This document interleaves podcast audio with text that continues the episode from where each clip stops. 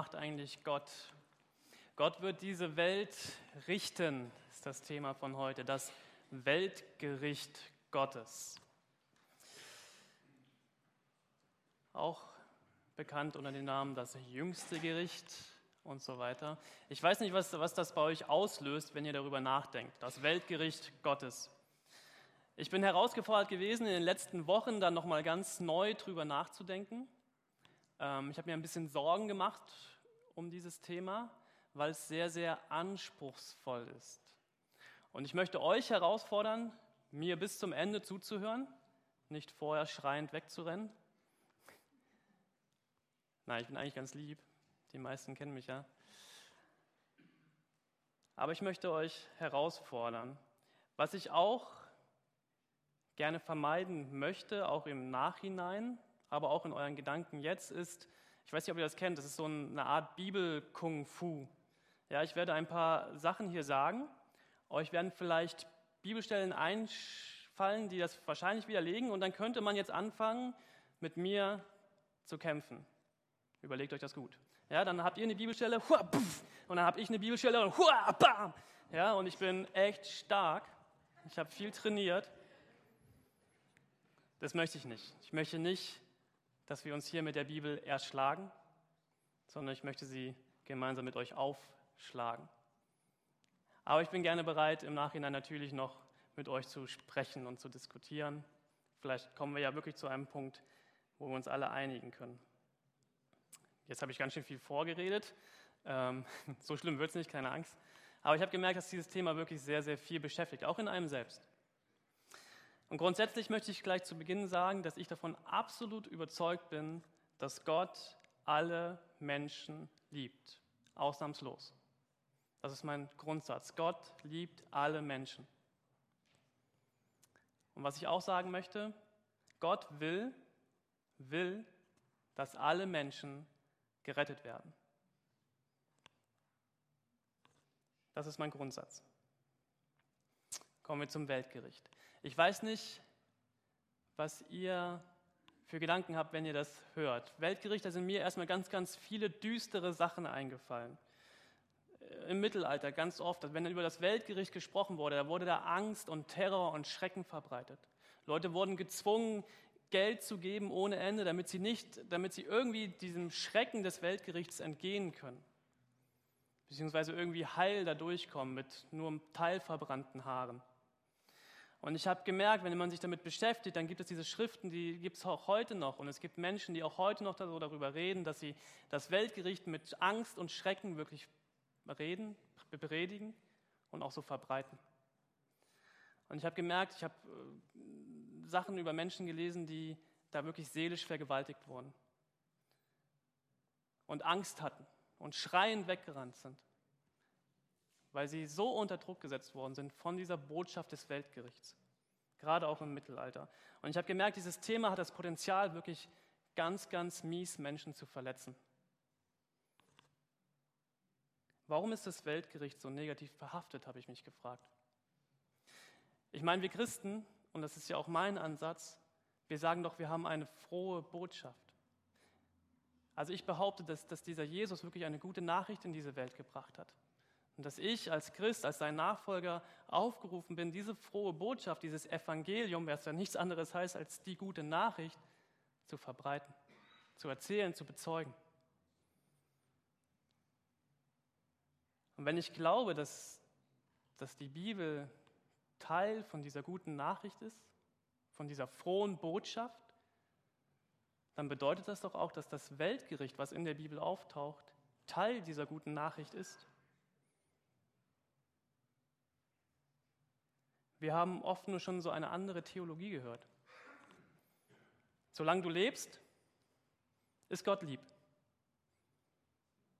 Aber wenn du stirbst, dann wird Gott gerecht.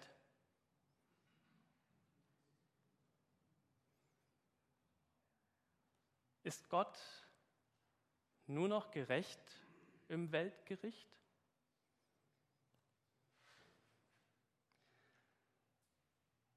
Das würde ja bedeuten, dass Gott sagt, ich liebe dich, aber eigentlich mache ich es nicht gerne. Ich warte nur auf den Tag, wo ich endlich gerecht zu dir sein kann. Was ist das für eine Liebe? Wie kann man von einem liebenden Gott reden und gleichzeitig von einem Gericht?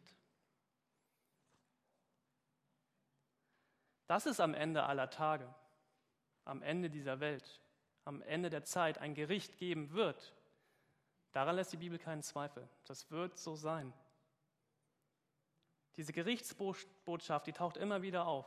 Im Alten Testament, bei Paulus, im Neuen Testament. Und Jesus redet selbst oft, ganz oft von diesem Gericht. Und die Bibel sagt auch, dass kein Mensch diesem Thema eigentlich aus dem Weg gehen kann. Wir müssen uns eigentlich damit beschäftigen. Wir müssen uns damit auseinandersetzen.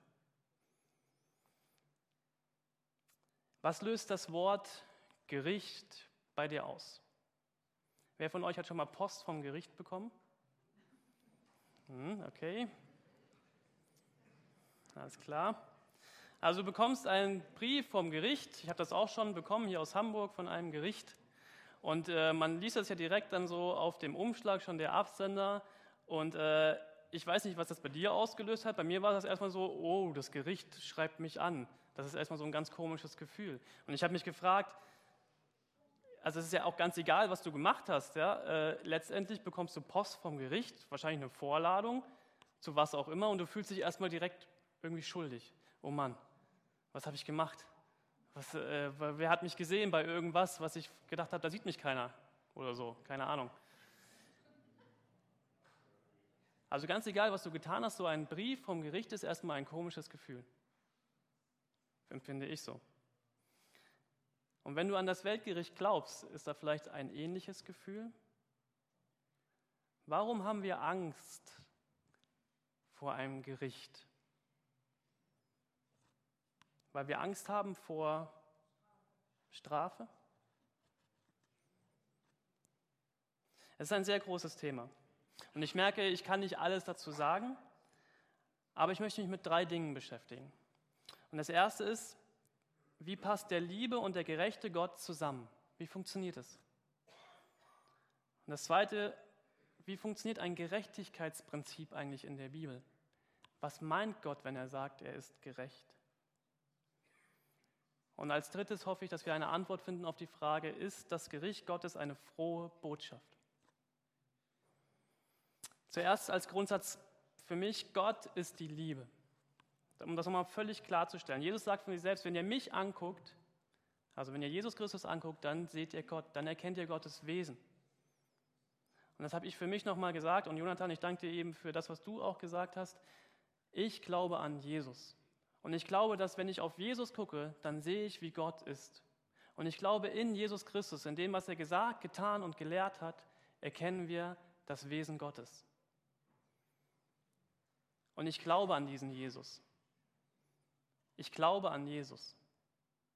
Ich glaube nicht an Mose und auch nicht an Paulus. Ich glaube an Jesus. Da gibt es einen kleinen Unterschied. Und deswegen werde ich mich überwiegend mit diesem Jesus heute beschäftigen. Jesus erzählt viel mit Bildern, in Geschichten und Gleichnissen. Eine, eines der bedeutendsten Gleichnisse für mich in diesem Thema wegen dem Gericht ist für mich das Gleichnis vom verlorenen Sohn. Und Jesus erzählt eine Geschichte, könnt ihr nachlesen in Lukas Kapitel 15. Er erzählt eine Geschichte von einer Familie. Ein Vater hatte zwei Söhne, einen jüngeren, einen älteren. Und dieser Jüngere sagt eines Tages zu seinem Vater, Vater, gib mir, dein, gib mir meinen Anteil von diesem Erbe und ich will dich verlassen. Und der Vater gibt ihm diesen Anteil von diesem Erbe und der jüngere Sohn, der zieht los in die große weite Welt, verprasst all sein Geld mit Essen, Saufen, Partys feiern, irgendwelchen Huren, steht dort. Und am Ende dieser Geschichte, nee, mittendrin eigentlich, ähm, findet der Sohn sich wieder bei irgendwelchen Schweinebauern, wo er versucht, irgendwie noch Geld zu verdienen, damit er irgendwie überlebt. Und er hat kein Geld mehr und will sogar das Futter von diesen Schweinen fressen und er ist völlig am Boden. Er ist pleite, er ist nicht mehr bei seiner Familie, er ist nicht mehr bei seinem Vater und er ist wirklich am Ende. Und bei diesen Schweinen, am Ende seiner Lebensexistenz sozusagen, alles ist ihm genommen, alles hat er irgendwie weggegeben, sagt er, ich will zurück zu meinem Vater. Ich bin hier im Dreck, ich kann nicht mehr. Was habe ich getan? Und dieser jüngere Sohn rafft sich auf und er sagt, ich will wenigstens irgendwie zurück zu meinem Vater und ihn fragen, ob ich vielleicht bei ihm arbeiten kann, damit ich hier nicht sterben muss. Und dieser jüngere Sohn geht zurück zu seinem Haus und dieser Geschichte, die Jesus erzählt, heißt es, dass der Vater schon vom Weiten diesen jüngeren Sohn sieht und gar nicht in sich halten kann und auf ihn zurennt und ihn in die Arme schließt und ihn küsst, bevor er irgendwas sagen kann, dieser jüngere Sohn. Und er nimmt ihn einfach in die Arme.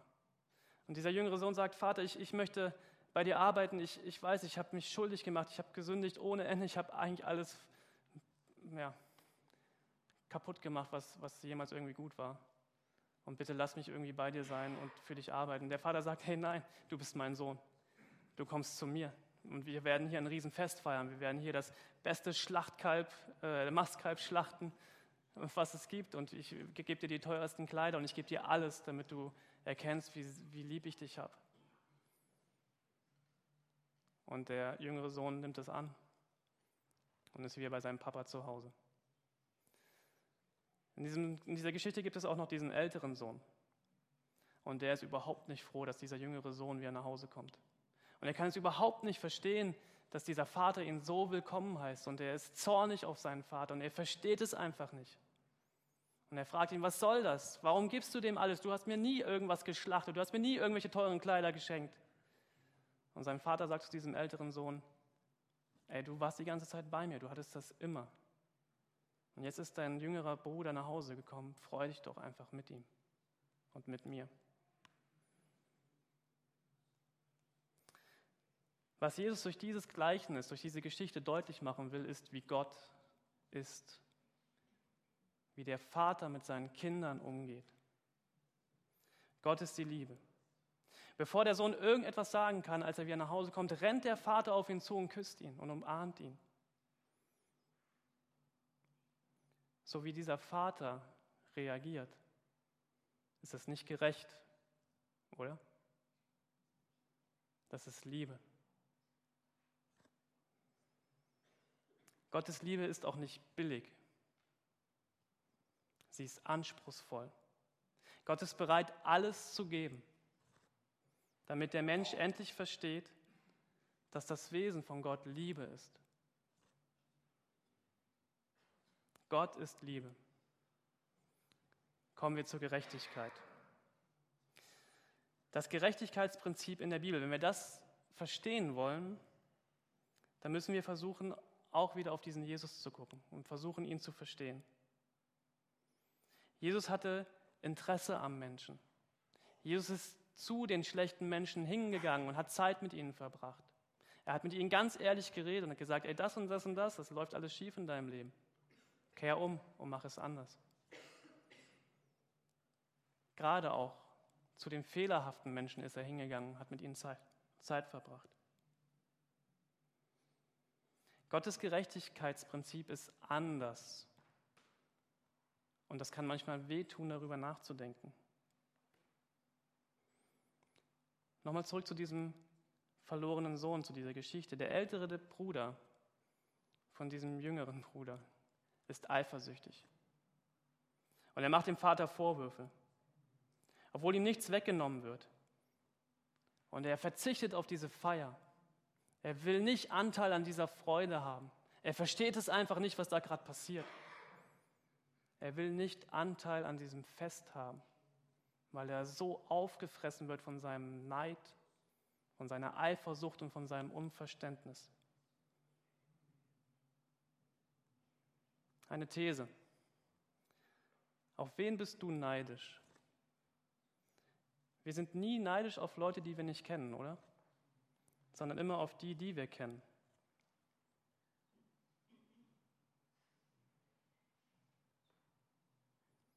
Warum? Es ist nicht gerecht, dass der schon wieder das alles bekommt. Es ist nicht fair. Wenn ich dich fragen würde, ob du für Gerechtigkeit bist, dann würdest du wahrscheinlich Ja sagen. Jeder würde Ja sagen. Natürlich wollen wir alle, dass, dass Gerechtigkeit in dieser Welt herrscht. Aber ich glaube, jeder von uns hat eine andere Definition von Gerechtigkeit. Jedem das Seine. Das ist ein sehr, sehr altes Gerechtigkeitsprinzip. Ausgleichende Gerechtigkeit ist auch ein Prinzip. Unser Gerechtigkeitsprinzip lässt sich in zwei Sätzen, lässt sich mit zwei Sätzen beschreiben. Ein Richter darf niemals befangen sein, niemals bestechlich sein, sonst kann er nicht gerecht urteilen. Und Aristoteles hat mal gesagt, und das ist ein Gerechtigkeitsprinzip bis heute, ein Richter darf niemals die Liebe sein. Stell dir vor, du bist Opfer eines Verbrechens geworden und du sitzt im Gericht und der Täter, der dir das angetan hat, der sitzt da auch in diesem Gericht und du sagst aus als Zeuge, als Opfer und der Richter sagt, ja, du hast recht mit all dem und ich sehe auch die Ungerechtigkeit, aber ich habe den Täter so lieb, ich kann ihn nicht bestrafen. Was wäre das für ein Gerechtigkeitssystem?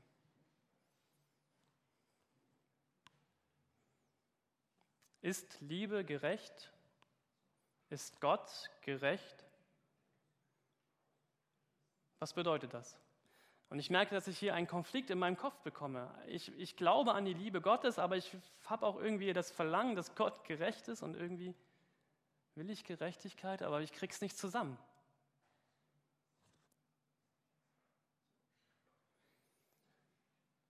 In dem Psalm, im Psalm 5 steht, Herr, leite mich in deiner Gerechtigkeit um meiner Feinde willen und ebne mir deinen Weg. Nochmal, Herr, leite mich in deiner Gerechtigkeit um meiner Feinde willen, ebne mir vor mir deinen Weg. Was der Psalmist hier beschreibt, ist, Gerechtigkeit ist nichts anderes als Treue. Er beschreibt die Gerechtigkeit Gottes als Treue. Gott ist mir treu. Um das nochmal ein bisschen zu verschärfen, Psalm 51. Das ist ein Psalm, den David geschrieben hat. Und David hat diesen Psalm geschrieben, nachdem er mit dem Ehebruch mit Bathseba erwischt worden war, den Mann von Bathseba umgebracht hat. Also dieser Psalm wird geschrieben von einem Mörder und einem Ehebrecher. Das, was wir hier lesen jetzt, hat ein Mörder und ein Ehebrecher geschrieben. Und dort steht, er rette mich, Gott, vom Blutschuld. Gott, der du mein Gott und Heiland bist, dass meine Zunge deine Gerechtigkeit rühme. Ein Mörder und ein Ehebrecher will Gottes Gerechtigkeit rühmen? Wenn ich ein Mörder und ein Ehebrecher wäre und ich an einen gerechten Gott glauben würde, dann hätte ich die größte Angst vor dieser Gerechtigkeit Gottes. Ich als Mörder und Ehebrecher, ich würde mich schämen, ich würde das niemals in den Mund nehmen, auch nur daran zu denken, Gottes Gerechtigkeit zu rühmen, wenn ich das gerade getan habe. Warum rühmt dieser David, was bildet er sich ein, Gottes Gerechtigkeit zu rühmen? Was ist das für eine Gerechtigkeit?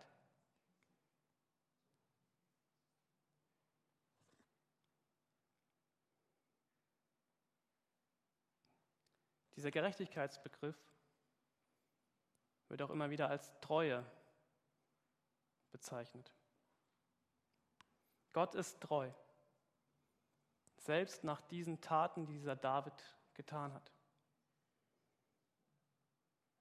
Gerechtigkeit Gottes ist immer eine positive Kraft in der Bibel. Was bedeutet Gericht im Hebräischen? Das Buch der Richter gibt es in der Bibel im Alten Testament. Die Richter die richten nicht das Volk Israel. Ja, sie sind da, um auch Entscheidungen zu treffen, um das Volk auch zu führen. Aber vor allem retten sie das Volk. Immer wieder aus irgendwelchen unterschiedlichen, verschiedenen, also aus, aus den unterschiedlichsten verzweifelten Lagen retten sie das Volk Israel heraus aus einer Situation. Die Richter retten. Jesaja und in dem Psalm, da wird Gott als der Richter der Witwen und Waisen beschrieben. Gott ist der Richter der Vaterlosen, heißt es in einem alten Text in der Bibel. Der Richter der Bibel ist nicht einfach ein Richter, so wie wir das heute vielleicht verstehen. Er ist auch der Verteidiger und auch ein Helfer. Und das ist ein großer Unterschied zu diesem Gericht, was wir heute kennen und uns vielleicht vorstellen, wenn wir an, an ein Gericht denken. Gott, der Richter, bedeutet, er ist treu, er ist auf unserer Seite, auf der Seite der Menschen und er wird uns helfen wollen. Übertragen wir dieses Bild auf heute. Gott will mein Richter sein. Was bedeutet das? Es bedeutet, er will mich retten, mir helfen. Aus welcher Situation will Gott mich retten und mir helfen? Wenn wir die Augen aufmachen, werden wir erkennen, es gibt das Böse in dieser Welt. Und wir bekommen es nicht hin.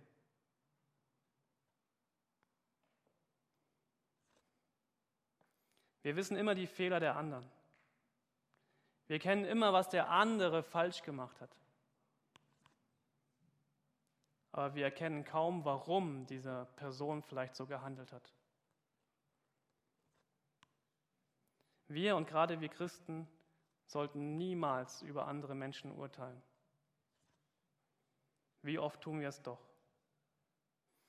Und ich habe gemerkt, ich bin absolut davon überzeugt, dass das Weltgericht Gottes nicht dazu dient, meinem deutschen Gerechtigkeitsempfinden zu befriedigen. Das Weltgericht wird nicht dazu dienen, unser Gerechtigkeitsbedürfnis zu befriedigen.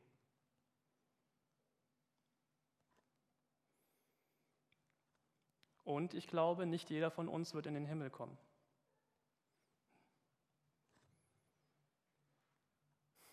Nicht jeder wird in den Himmel kommen. Aber nicht, weil Gott sagt, du kommst hier nicht rein. sondern weil man selbst sagt, ich will hier nicht rein. Wie dieser ältere Sohn aus der Geschichte von Jesus. Ich will hier nicht mitfeiern, ich verstehe das nicht, ich kann es nicht verstehen, wie du bist, Vater. Ich verweigere mich deiner Zuneigung und deiner Liebe. Ich will das nicht. Ich wende mich von dir ab. Mach du mit diesem jüngeren Sohn, was du willst, aber ich mache da nicht mit. Ich will ja nicht mitmachen, aber warum eigentlich nicht? Gott wird dich immer in den Himmel lassen. Die Türen sind weit offen.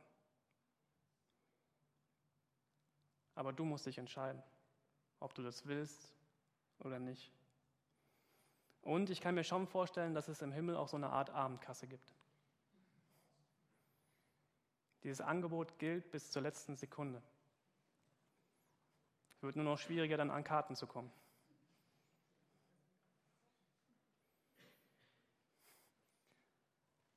Ich möchte euch noch ein Gleichnis vorlesen. Jesus erzählte noch eine andere Geschichte, ein anderes Gleichnis. Das Himmelreich ist vergleichbar mit einem Bauern, der gutes Saatgut auf sein Feld säte.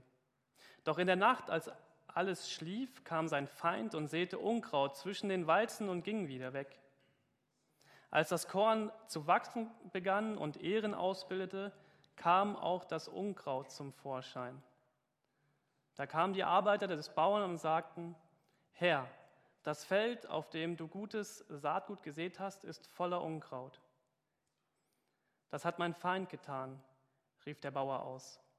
Sollen wir das Unkraut ausreißen fragten die Arbeiter. Er antwortete, nein, wenn ihr das tut, schadet ihr dem Weizen. Lasst beides bis zur, Ern bis zur Zeit der Ernte wachsen.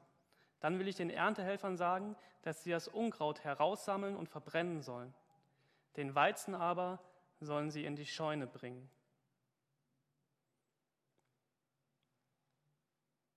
Die Bedeutung schien mir persönlich völlig klar zu sein von diesem Gleichnis. Schließlich erklärt Jesus dieses Gleichnis ein paar Sätze später selber.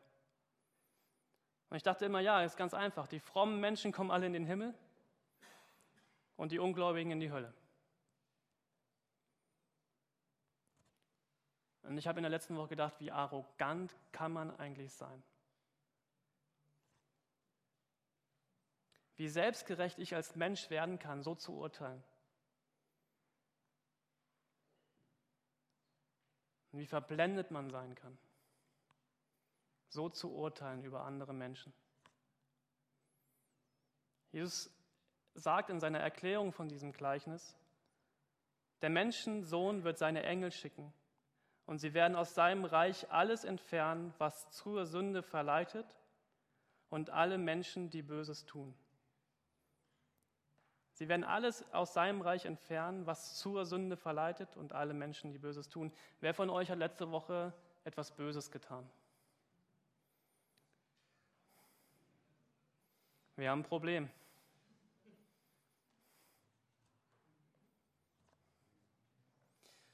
Das Weltgericht wird hier verglichen mit einer Ernte und Ernte ist doch eigentlich was Schönes.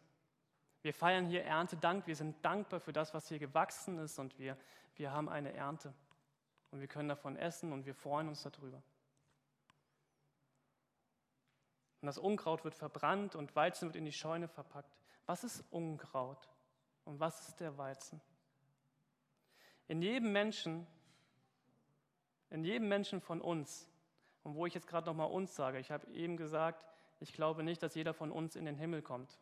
Das möchte ich nochmal revidieren. Das kann ich gar nicht sagen. Das wollte ich auch nicht sagen. Ich habe mich versprochen.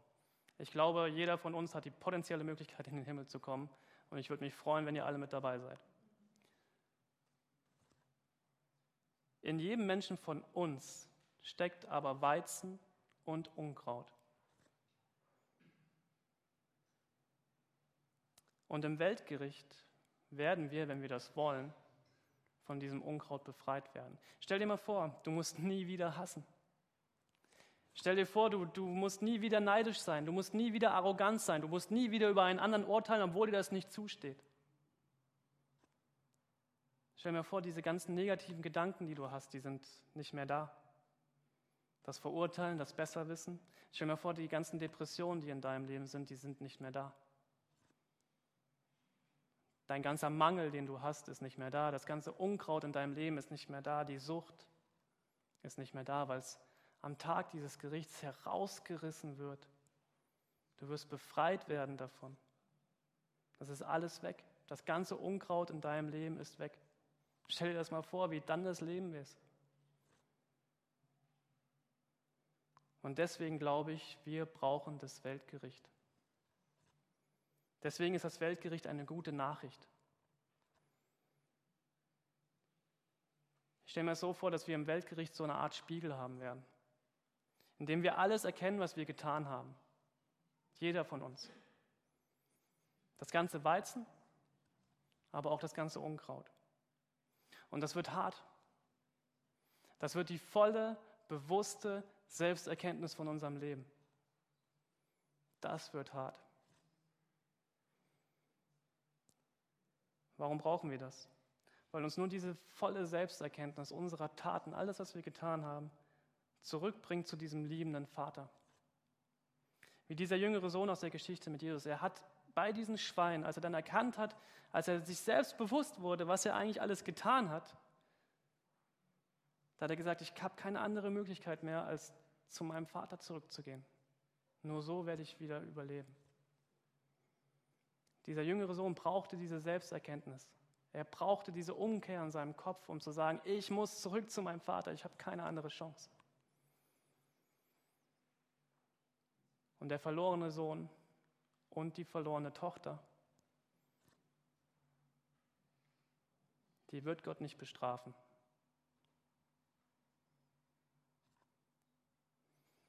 Wenn du Selbsterkenntnis hast, wirst du dich schuldig fühlen. Und das will Gott nicht.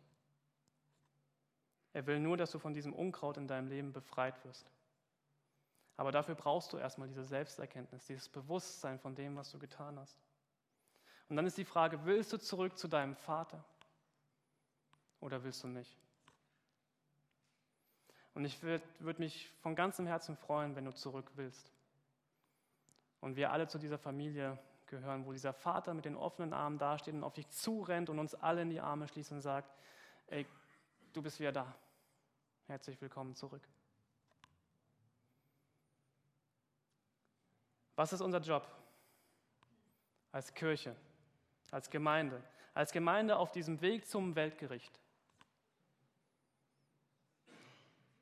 Unser Job ist es nicht, zu verurteilen und zu richten sondern unser Job ist es, Jesus zu bezeugen. Wir sind nicht die Ankläger. Es gibt jemanden in der Bibel, der als Ankläger bezeichnet wird. Es sind nicht die Christen. In Kolosser Kapitel 2 steht, Gott hat euch mit Christus lebendig gemacht. Er hat uns alle unsere Schuld vergeben. Er hat die Liste der Anklage gegen uns gelöscht er hat die Anklageschrift genommen und vernichtet, indem er sie ans Kreuz genagelt hat.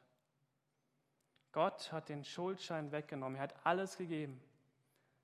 Er hat das beste Lamm, was er hatte, für uns geschlachtet, was ein Bild ist für Jesus Christus. Gott wird diese Welt richten. Und ich freue mich darauf. Martin Luther hat mal gesagt, ich gehe ins Weltgericht mit einem fröhlichen Zittern. Ich habe Angst vor diesem Spiegel und ich habe ich bin gespannt. Aber ich weiß, dass ich das brauche. Und Gott liebt dich. Und er wird dich immer lieben. Und Gott wird dir treu sein. Er wird auch dein Richter sein und dein Verteidiger, wenn du das willst. Er wird dich richten und dadurch retten. Und es gibt keinen Ort, wo ich am Tag des Gerichts lieber sein möchte, als in den liebenden Armen von meinem Vater im Himmel. In die ich immer wieder zurückrennen kann, auch heute. Volle Selbsterkenntnis. Das wünsche ich dir auch heute. Und dann renn so schnell wie du kannst zurück in die Arme deines Vaters im Himmel. Er steht da und wartet auf dich. Und wenn er dich sieht, dann rennt er auf dich zu, das verspreche ich dir. Und er wird dich mit offenen Armen empfangen, denn er ist treu bis zum Ende. Und heute Morgen stand auch in der Losung im Alten Testament. Und diesen Vers finde ich so beeindruckend. Aus Psalm 36, Vers 4. Die auf den Herrn sehen, werden strahlen vor Freude, und ihr Angesicht soll nicht schamrot werden. Und als ich diesen Vers heute Morgen so gelesen habe, dachte ich, ja, wenn ich vor diesem Spiegel im Weltgericht stehen werde, dann werde ich mich wahrscheinlich viel schämen. Und dann stelle ich mir das so vor, dass Jesus dann kommt und sagt, ist nicht so schlimm. Muss dich nicht schämen. Komm, wir gehen weiter.